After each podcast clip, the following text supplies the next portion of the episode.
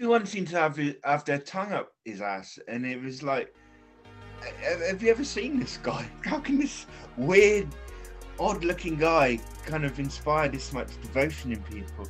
Hello and welcome to another Geek Sweat. I am King Dom, and this is Dom's Docs, the strand where we talk about documentaries. Joining me today are Stephen Code. Hello, hello. How are you doing, Stephen? Um, yeah, I'm, um, I'm, I'm still alive, so that's something. That is a relief to everyone, I must say. So, so happy you're still alive. And also joining us today are TJ. Uh, hello, Kingdom. Thanks for having me again, and I'm also very happy that Stephen's alive. I think I think we can all agree on that, if nothing else. This isn't a necrophilia podcast just yet. Other necrophilia podcasts are available. I want to say one thing uh, before we start. I actually saw The King of Staten Island, um, and I'm not, um, and that wasn't accidentally watched because of today's subject, but that was actually a pretty good film. Are we going to mention other other films that start The King? The King of Comedy is probably my favourite ever film. Yeah, that's a good shout. So we're, we're just going to mention random things with King in the title. Like an hour and a half later, you'll check in and we'll be like, well, the King's speech was slightly disappointing. no, we are here to talk about actually um, a documentary which you recommended to us, Stephen, The King of Kong. Which is weird because I'm not really into video games at all, which is why I never appear on Jamie's um segment of this um of our um Geek Sweat um empire.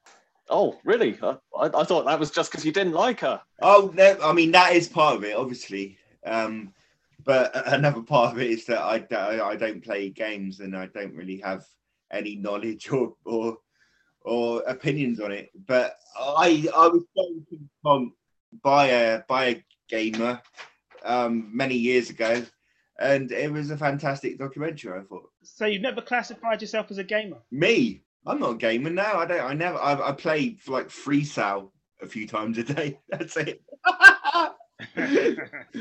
I've actually got on my on my um my um book bookshelf here. I've had I, I bought a paint pen the other day because I had to mark my bin outside because I live in like there's an alley outside my house, so it's very confusing about whose bins is who.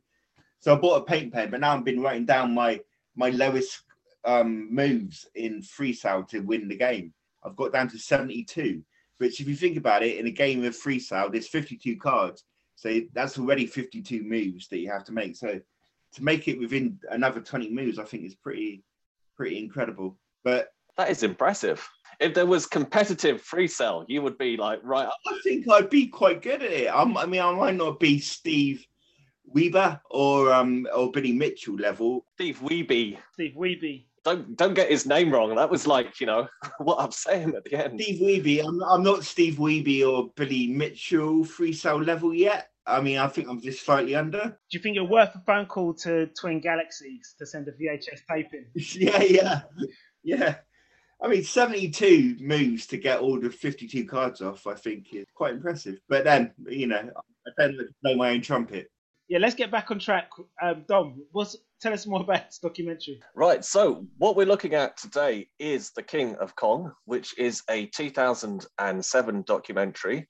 And it was directed by Seth Gordon, and this documentary talks about the rivalry based around the popular classic 1981 arcade game Donkey Kong, the rivalry between Steve Wiebe, who is an up and coming challenger, and the incumbent record holder, Billy Mitchell. And there's also a variety of other colorful characters around the world of competitive gaming. I think that's the fairest way to put it. including Steve Sanders, who is the author of the um, Master's Guide to Donkey Kong, and also one Walter Day, who goes by the title of World's Video Game Referee. Self-imposed. yeah. I think self-appointed title. He also wears a referee uniform, which he probably yeah. sleeps in. That's like, was, yeah, that was fascinating. He, didn't he do like a little short animated video where he was doing the signals and the key codes? Yeah, there is a whole bunch of um, hand signals. No, I'm not doing a hand signal. I'm just adjusting. I quite liked um, I quite liked the no swearing signal, which was covering Yeah. your mouth with your fist. Yeah, I think the other one was kind of weird. Was it? That was no interference, wasn't it? like play, there was like a like a palm out, which was like um, audience interference. Yeah, audience interference. That was it. Yeah, I, I've got to say, my first thoughts of this documentary. This is a Danny McBride comedy feature film waiting to happen because there's so many elements of ridiculousness, delusion, and just even just bad taste clothing, which is a staple of um, Danny McBride films. I mean, let's put in a word for Billy Mitchell and his absolutely appalling ties. The thing is, he's an interesting character because I think he sees himself as some kind of um, American prodigal hero. We never see him play during the whole documentary. It's like doing a like doing a documentary on Eric Cantona and not showing a goal that he scored or anything. But Stephen, did, didn't you think that was like the twist? Like that was that's the twist that they were leading up to because they was building up this legend of all of the places he'd been, all of the circuits he'd been endorsed on, all of the certificates he'd won, and then all of a sudden it's like the uh, the mystique of who he is gets pulled apart bit by bit. But what do you think of it, Don? I mean, I actually loved it. I mean, I had high expectations just based on the fact that Stephen loved this documentary and he's not a gamer. And that is the hallmark of Yeah. a good documentary, is something that extends beyond course, its yeah. subject matter. And Yeah, in a to a very real extent, a lot of documentaries are made by the personalities of their subjects, and this has just got such colourful characters. I mean, Hmm. I, I don't, I didn't love Billy personally, but I loved him as a character. The way he like Hmm. appears there, just self-importantly intoning stuff in his terrible shirt and his terrible tie, yeah. and saying stuff like, "I'm the all-around most seasoned person in the hot sauce chicken industry." Or just like the total self-importance, you know, you have to travel to a sanctioned location. What else? I've just got a whole page of like uh, Billy quotes. before you get into that, there's, there's a lot of selfishness going on with self stuff because he's supposed to be a self-made entrepreneur. He ends up becoming a self-appointed um, like champion of gaming across the world, even though it seems to be largely competitors from the New Hampshire area, which is basically saying the best gamers in Essex, but applying that to the world. Um, to be fair, that's a really good analogy in many ways. I don't know if you've ever been to New Hampshire, but yeah. No, I have been to New Hampshire actually, and it's I think Okay, that, that would account for the accuracy of that metaphor. Yeah, it's supposed to be more famous for the Cog Railway now. I'm not. I think the the Funspot is still open, but I don't think it's got the same acclaim as it had before. And um and we've got to be specific. Like we are talking about these are champions of arcade games because the the premise of the documentary is about a record on the Donkey Kong score from back in 1982. And um, I'll be honest, when I got into, I mean, I would have been probably show major, probably about four or five years old, but I got into arcades with things like Dragon's Lair and maybe Teenage Mutant Ninja Turtles and um, I think Street Fighter a little bit as well. So I wasn't really playing games where it was about the highest score. You were just playing games to clock it and get to the end. So the era of arcade games where it's like amassing the most amount of points in one without getting killed in like one run or one go. That era seems to have kind of just passed by at the moment because most computer games now is just about getting to the end and surviving. I mean, it was somehow a phenomenon of the first phase, or maybe the second phase of video gaming. It became all about the high score and you know getting that um, three name tag on the leaderboard at the end. I mean, did you believe that he was as good as he said he was? Because I think in the beginning, I mean, Stephen mentioned a character called Steve Sanders.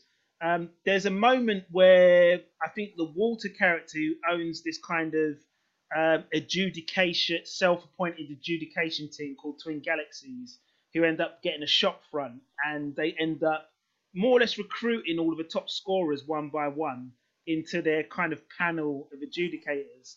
But Steve Sanders, I think the first kind of media meetup they have of the top scorers around the world, they found out that Steve Sanders actually cheated his score, and it wasn't a legitimate score. Yeah, um, I, read about. I mean, I did a bit of research about this because I know there's a bit of controversy about the film. Steve Sanders' score, Billy Mitchell and a friend of his, I think, and this is Pac-Man we're talking about, I think, where um they worked out that the Yeah. maximum possible score is like three hundred and thirty thousand or something, and this guy was saying he got six million, I think, and uh, they actually sat down for a few days and worked yeah. out what the maximum score in Pac-Man would be, and that he realized he could he couldn't have got the score. Yeah. Just a bit out. But you know what? That what was fascinating about this documentary is how uh, limited the community is who understand the game and understand the maximum potential and points you can get on the game. And they were just blurting out that they were the champions, and then through saying that they were champions and having somebody else saying it, suddenly they were getting on local, regional, and national TV. Up to the point that the Guinness Book of Records in England were calling them up, uh, calling this Twin Galaxies grew up group up to let them verify the scores. I guess that's, I mean, how all sports and games start, isn't it? They start at a local level and then they organize and then they organize a bit more, and somehow the body that's grown up around them becomes the official body. I mean, you look at how things like, I don't know, snooker have transitioned from being a hobby to into a professional sport. And I mean, it's something like that. Although, obviously, it's something with a bit more visual appeal for a mainstream audience. Yeah, yeah. I mean, Snooker's um, big bonus was color TV. It's uh, it's a great thing because you know, it's all about colors, and um, you know, until color TV, um, Snooker didn't really work on TV.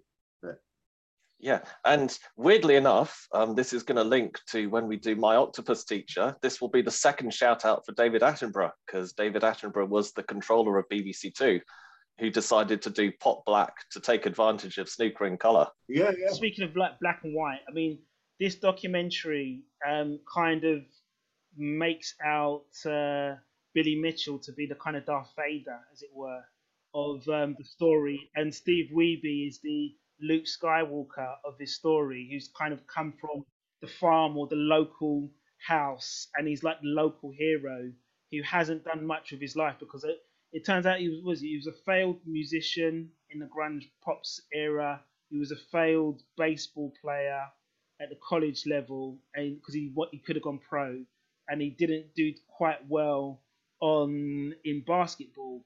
And quite ominously, his wife was kind of very um, complimentary about how good he was with his hands before he went into, before he got into Donkey Kong. She, she also said um, he's come up short in a lot of things in his life, which had a, mi- a mixture of sympathy and exasperation in it. yeah, it, it was kind of it. It felt like, and I think you find out later when you when you look around the story, this documentary was kind of had the Hollywoodized villain and hero story and the Yeah. journey of one man against an empire, as Yes. it were, and that empire being the goal, the score making and Hmm. taking machine. And I think possibly with the video game subject matter, it's just irresistible to like bolt a Star Wars narrative onto it. Yeah, yeah. But I mean, going back to the snooker thing, hopefully that wasn't a total digression because I mean, we're talking about how something starts as a pastime and ends up as a professional sport. Yeah, But yeah. the weird thing is with this video game thing, it's still somehow in the kind of amateur formative stage Yeah. where there are self-appointed guys who are running it, and they are all guys.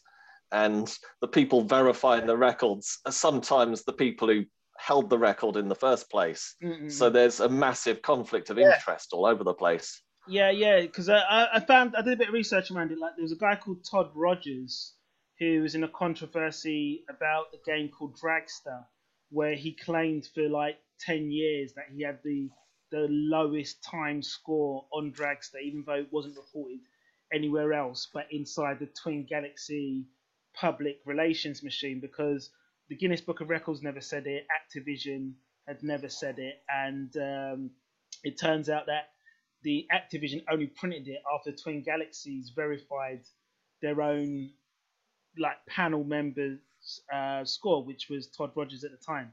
And I think um, in Donkey Kong, apparently there was a guy called Tom Sherby. Um, I think the name spelled S C E R B Y. Huh? The weird guy that kept posing naked with with buxom women. Um, no, no, no. There, he's not in the documentary. That's Oh, somebody okay. else. So apparently, when this documentary was made, it's just one slight criticism. Um, apparently, the Donkey Kong uh, record had been broken in 2000 or or or 1999 by some guy called Tom Serby, but he was omitted from the um, documentary because he didn't have a personality Oh, And is that so- true? and so it made a more interesting narrative to have this like 25 years standing record that was broken by Steve Wiebe. So Steve Wiebe wasn't officially the first person to break the 1 million point mark.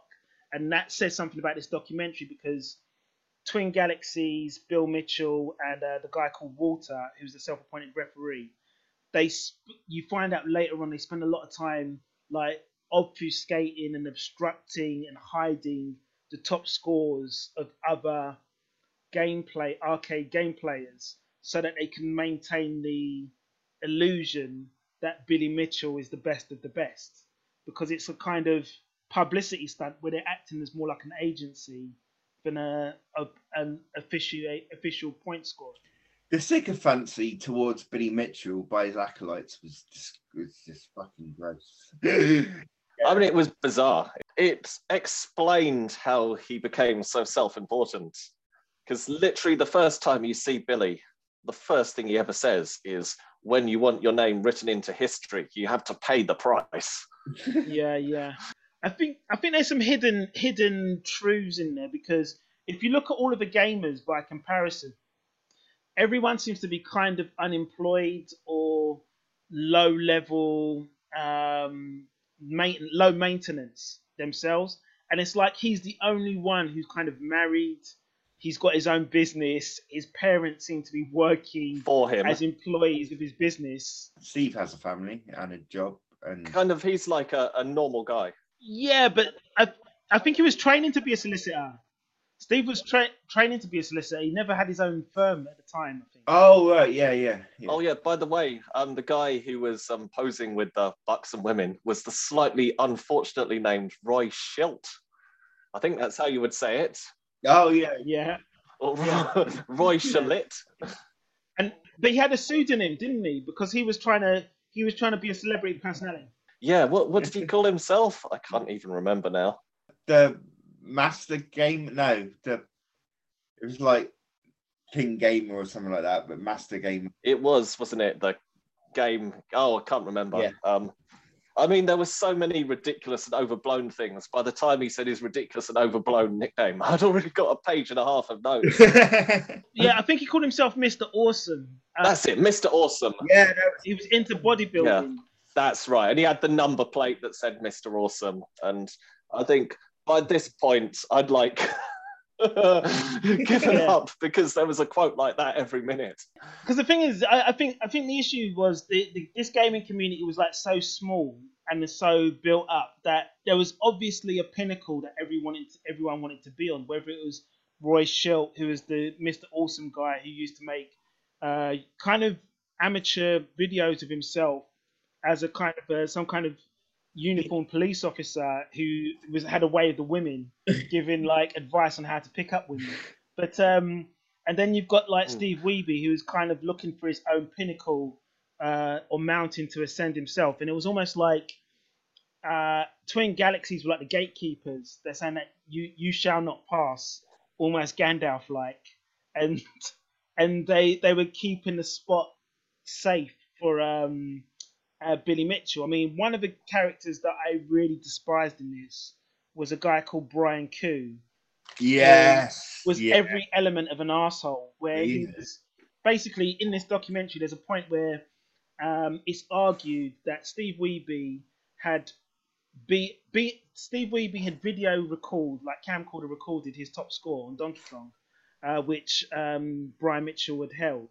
Sorry, Billy Mitchell had held, but he submitted it, and then they were saying, "Oh no, you can't submit videotaped recordings of your top score."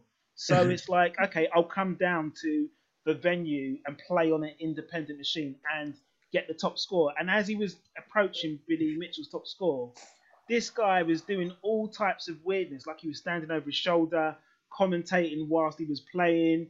He was he was obstructing Ringing, his ringing eye line. All the time.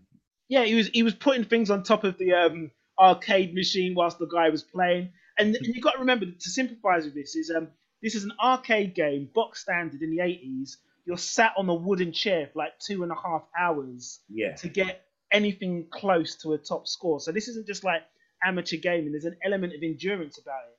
And um, I was actually he actually tried to go round the whole arcade um, game area, calling people from other games to come and watch this guy.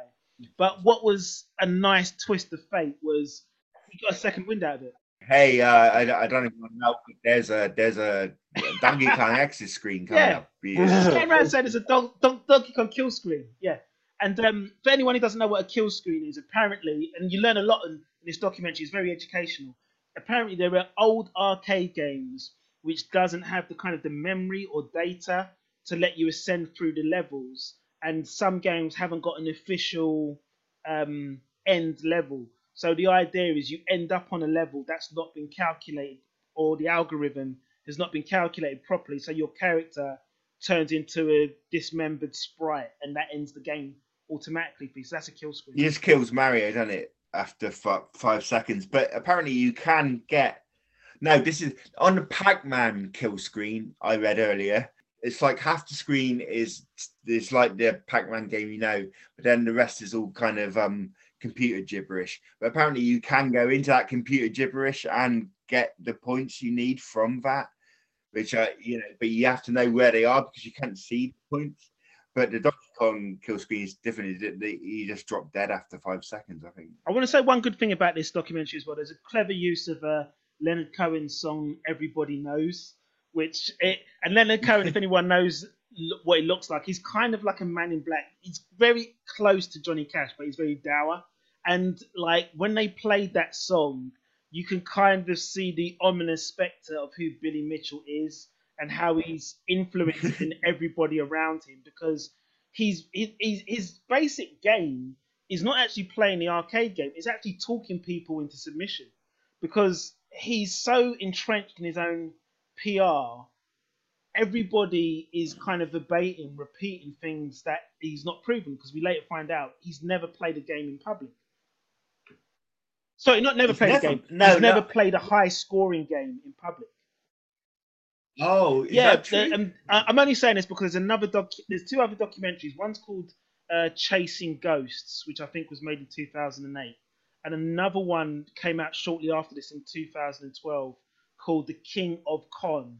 So that's K-I-N-G of C-O-N, and it's actually another high Yeah. scoring, high scoring, high point scoring gamer in I think Donkey Kong, who was found by another documentary filmmaker who made a film to kind of right the wrongs or right the omissions or the people who omitted from this documentary. you two know games better than I do. What's Donkey Kong Jr.? I that never really gets explained. Dom, did you know what it was? Because that's that's why his first score was um apparently expunged. His first million score, you know, that he did on his own and then the tape. Apparently, that's because the guy, you know, the Mister was not Mister Awesome. What was Roy he called? Yeah, yeah. He sent him a new board for his um for his um setup, Yeah. and apparently that the reason it was disqualified was because it had Donkey Kong and Donkey Kong Jr. on that.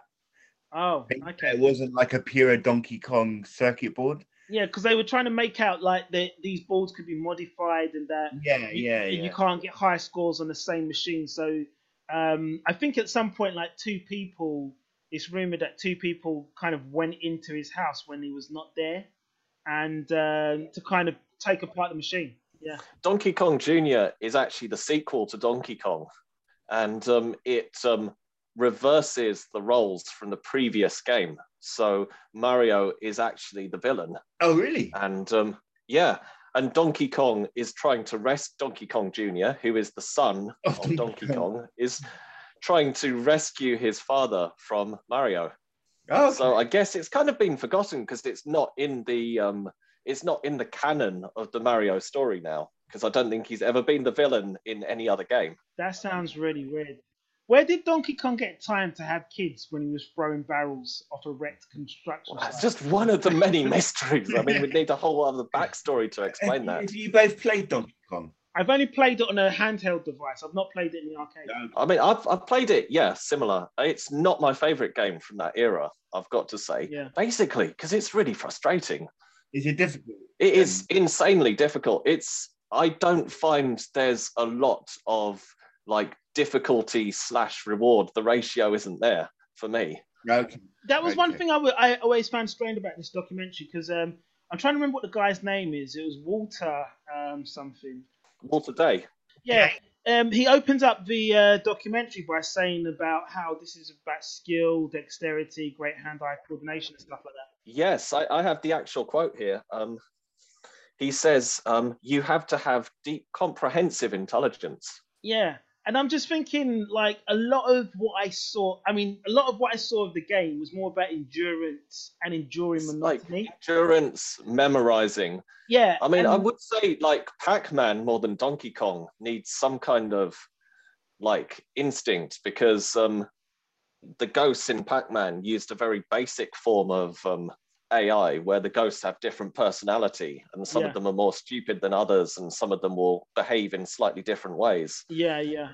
Maybe I saw, saw it from another documentary, but they were saying that AI didn't actually properly exist in gaming until Gary Kasparov played, I think, the Big Blue chess Yeah, Deep Blue. machine. Yeah. So what what you had is actually just a repeating algorithm going going over and over again, and it was about understanding what algorithm worked because I think. There was, they said there was one level of Donkey Kong which is called the elevators elevator level or something like that. Yeah, apparently there's like nine of them Yeah. during the, the whole game. There's like every every five or six screens is a Yeah, and there's a thing like these springs that are hopping, like the rocks. Check the barrels change to rocks, then they change to, to springs. And it's like if you can get the spring that lines up with the ladders, that's the time to kind of jump up and go to the next level.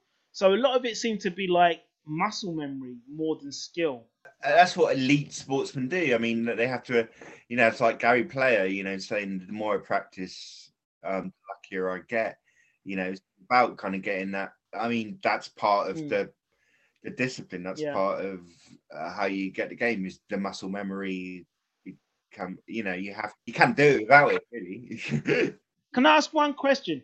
At what point of the documentary did you realize that Billy Mitchell was like really a cut above, not in terms of skill level, but in terms of influence and personality on the gaming world? Which everyone seemed to have have their tongue up his ass, and it was like, "Have- you ever seen this guy?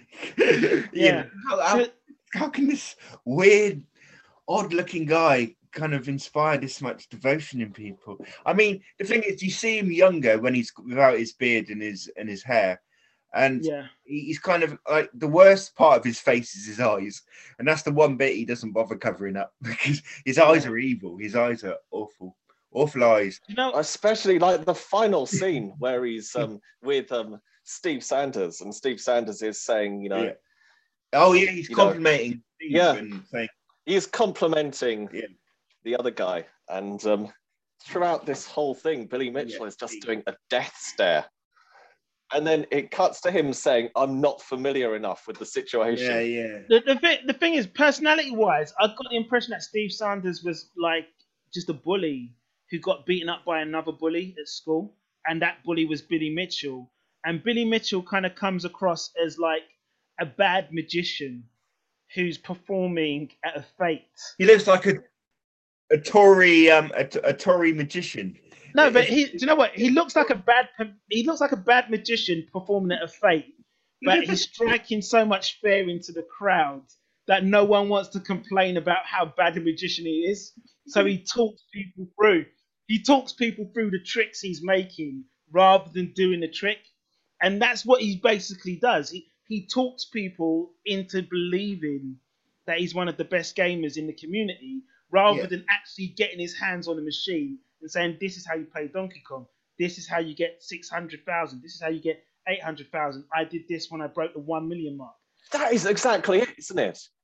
and that's the it's a it's kind of the, the documentary plays this game with you where you don't realize the trick that they're pulling on you because you're so immersed in this kind of Luke Skywalker versus Darth Vader kind of battle between um, the young kid from the from with the with the wholesome family. By the way, because when you actually see Billy Mitchell's family, he ends up with a child who's got the same mullet haircut as him, which makes it kind of like this Damien Omen situation. And then he's got a wife who is um, suspiciously attractive. Let's let me just say that I, I don't want to. I don't want to put myself into a Me Too situation. No, but she- she's she's a she's American attractive, which is slightly different. No, but she's got. She seemed to have enhanced breasts, Yeah. um, or at least the cleavage that was very more prominent. And the other woman, the uh, Steve Wiebe's wife, comes across as a stay-at-home mum, and oh, oh, oh, sorry, a, a mum that's working two jobs maybe to Yeah. keep his Donkey Kong dream alive. And so there's this all of these parod, uh, parodies going on, and you're so immersed in like who's going to win, he's going to get a score that you forget how's this guy got ten thousand pounds to create a bounty to beat his top score? And then you start seeing the uncovering of. I think there's one moment where he sends a tape in because that's one of the, the arcs of the film where he's saying we can't. The, the, the, the adjudicators are saying we can't see a score unless it's publicly submitted. And Yeah. then he turns around saying, "Oh, I don't." He he, ha- he gets this old lady who's supposed to be really good at Q*bert to Oh, go yeah. on a, a, a cross country trip on his behalf with a VHS tape. And he's saying, like, look, you can lose your luggage, you can lose your handbag, you can lose your passport, but don't lose this tape. And then at one point, he says to a kid, this Brian Kuh arsehole guy who's doing the distractions, to Steve Wiebe, he said, look, you can lose your life, but don't lose this tape. And I'm thinking, what's so special about this tape? And he, he plays this kind of glitchified tape yeah. which pro- is supposed to prove that he's got a one million point score on Donkey Kong, but not in the documentary. But later on, you find out that it was actually a fake tape, and the internet has since discovered that um, um, there may have been a use of game emulator technology by um, either Walter Day or Billy Mitchell to produce that tape. I started reading about game emulator technology when I was researching, and I got about a paragraph into it, and then I realized I didn't know what the hell I was reading what it meant at all.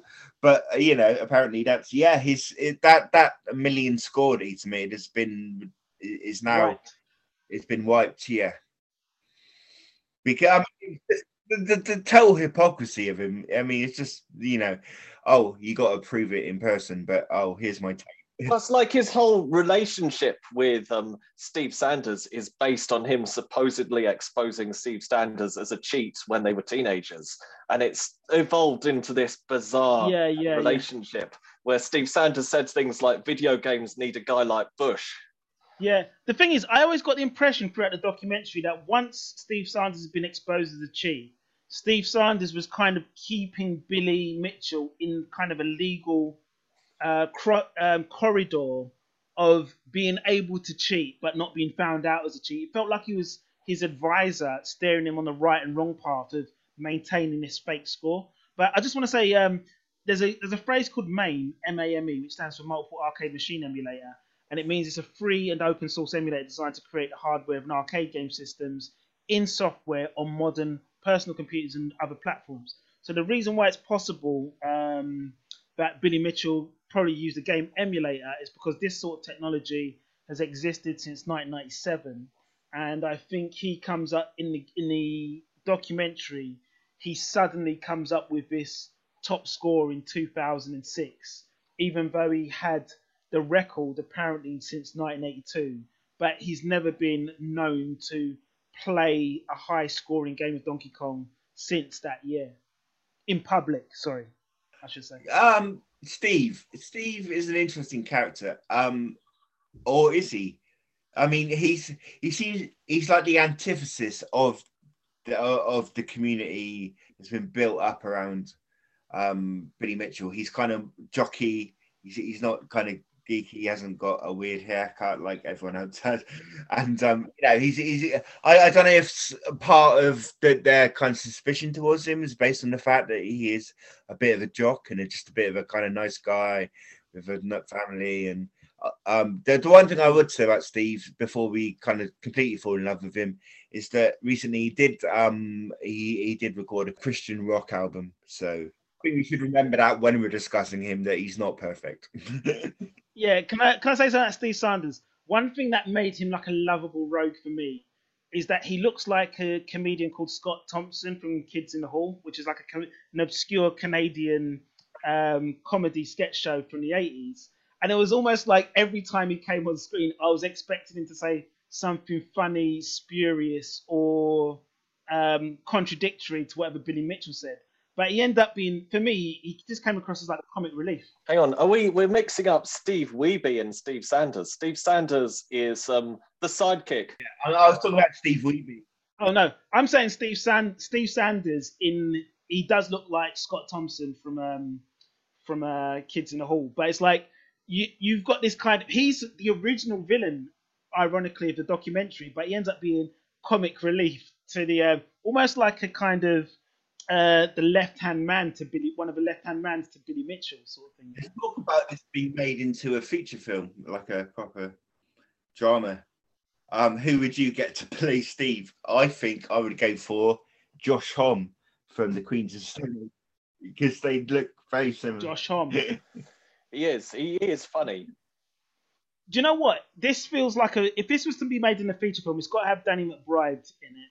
I would want a Jason Segel type character, the guy who is. And I'm thinking it's the guy. Jason Segel's the guy who's in um, uh, Forgetting Sarah Marshall because it needs these kind of odd faced and odd shaped individuals playing the game because I think your body morphs around your posture to play the game. So you've got a lot of kind of not very athletic people considering themselves to be athletes for basically sitting on their arse all day uh, um, and moving joysticks around. And it was kind of funny. There was one cutaway point where I think one of the guys talked about how he got some weightlifting gloves. And you think, oh, it's because he's trying to keep fit. It's like, no, it's because I, I don't want to get calluses on my um, knuckles from uh, rolling the joystick around. And when you play this other game, you can roll the tracker ball with with um, any type of dexterity. And I was just thinking, you guys are just out there, you know. You know these kind of communities that build up around kind of niche interests are interesting, but uh, very cliquey and very odd. Um, I, have never, you know, it's like I, I've always subscribed, subscribed to the Groucho Marx um, thing about I don't want to join a club that um, would have me as a member. and this is this is kind of um, this film is kind of yeah. it makes me realize that I'm right in thinking that way. I mean, maybe there's something like inherent to those early video games with the emphasis on one-upmanship yeah. and putting yeah. your name at the top of the leaderboard. Well, um, I think maybe we should sum up the point because we've got to land the plane soon. But um, what uh, my final word on this is: it is an interesting documentary. It is an education in 80s arcade games and the rivalries that have been existed, and also the cover-ups and corruption um, in the 80s arcade high high point scoring um, culture. But uh, I do think the the documentary filmmakers have played their own game with the audience because they have. If you watch other documentaries such as The King of Con um, and uh, Chasing Ghosts, Chasing Ghosts is a documentary that came out in 2007. The King of Con came out in 2012. But the documentary film, filmmakers are playing their own game of picking the Super Mario hero and Donkey Kong villain for you so you don't actually get to see the relationship with the other winners who've been pushed to the sidelines by Twin Galaxies, and also the other cheaters like Todd Rogers, who are perpetuating the myth of who is the greatest and best of the um, top scorers. Well, that is pretty comprehensive. But um, as we land the plane, I guess we should say that, um, as you might have gathered, this is a documentary that extends beyond its niche. And I think it will be entertaining for people, even people with no experience or interest in gaming, just because the characters are so over the top and they're so unfettered. The, um, the makers, the filmmakers have got these people to talk completely unself-consciously and reveal themselves at their absolute worst in front of the camera, which is always entertaining. Yeah, uh, uh, it's a great documentary. Um, I'm, I'm glad I recommended it. I'm, Um, I'm glad you recommended it too. Yeah, thanks, Stephen. Appreciate it. No, I can say honestly, this was the the most fun I had watching a documentary this week. That is for sure. yes, brilliant. How many documentaries do you normally watch a week? Well, um, depends, but I did watch the current Best Picture documentary, My Octopus Teacher, which we will be talking about another time, which I was expecting to love, and I thought it was okay. I didn't love it, but this one, I mean, I was straight in there. I just, I thought it was technically a great documentary in the way that it found the subjects, it presented the subjects, it was edited. I mean, there was probably some manipulation of the story arc. Yeah. I think we can say that. Is there any documentary that is pure and actually does exactly tell the truth? I don't think that is possible. I, I think I think you're right there, except if it was like the most absolutely dry TV documentary about something. But I think a cinematic documentary has got to be edited around a story arc and at some level. And I mean, this one went for it and it did it really, really well. Thanks for the recommendation, Stephen. Um, it's a recommendation for everyone. The King of Kong is a real winner. Where can you watch it, Dom? That's a good question. I watched it on Streamio. You can pay for it as a as a streaming video on Amazon Prime at the moment. So that's about it for this week. Thanks to Stephen and TJ for joining me. That has been Dom's Docs on Geek Sweat. See you soon for another Geek Sweat. Bye bye.